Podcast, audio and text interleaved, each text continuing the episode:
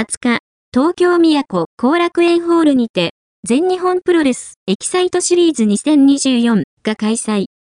立花聖吾が井上亮を下して、ガオラテレビ王座の初防衛に成功した。立花は、レッスル1が創設したプロレス総合学院の一期生として2016年にデビュー。フレッシュな新人として経験を積んできたが、20歳となった2017年8月に、歌舞伎町生まれ歌舞伎町育ちのヤンキーとして突然の覚醒。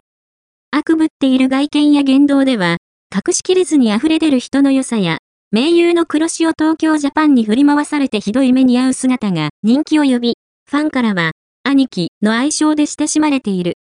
レッスル1の活動休止後はフリーとなり、全日本プロレスを中心に参戦。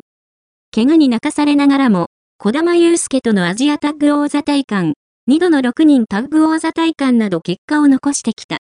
シングル戦線では、結果を出せずにいたが、今年1月には、ブラックメンソーレを下して、ガオラテレビ王座を体感。2017年8月のレッスル1、リザルト王座大会以来6年半ぶりのシングル王座大会を果たした。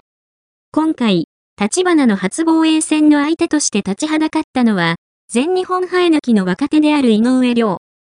同期の安西優馬が、プロレス界全体から注目を集める中、貪欲に結果を求め続ける井上は、立花のガウラ王座に狙いを定めて挑戦表明を行っていた。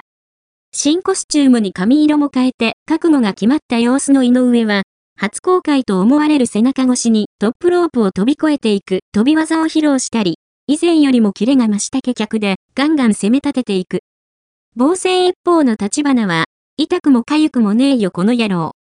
と、メンチを切って、強気の姿勢を見せ、得意のノータッチとペコンヒーロで逆転ののろし。粘りに粘る井上をイケメン落としで突き刺し、喧嘩キックの連打から CTB。最後は、必殺のヤンキーハンマー、後頭部へのランニングエルボースタンプを叩き込んで、スリーカウントを奪った。バックステージに戻った立花は、当然の権利のように一緒に現れて喋りまくる黒潮を押しのけてから、真面目なコメントを開始。このベルトの意味は若手活性化。とりあえず井上とやったけど、その意味がなせた、なんてことは俺は思わねえぞ。その意味以上のものを俺が見せてやるからよ。次防衛戦決まってねえけど、誰とでもやってやる。とは言わねえでおこう。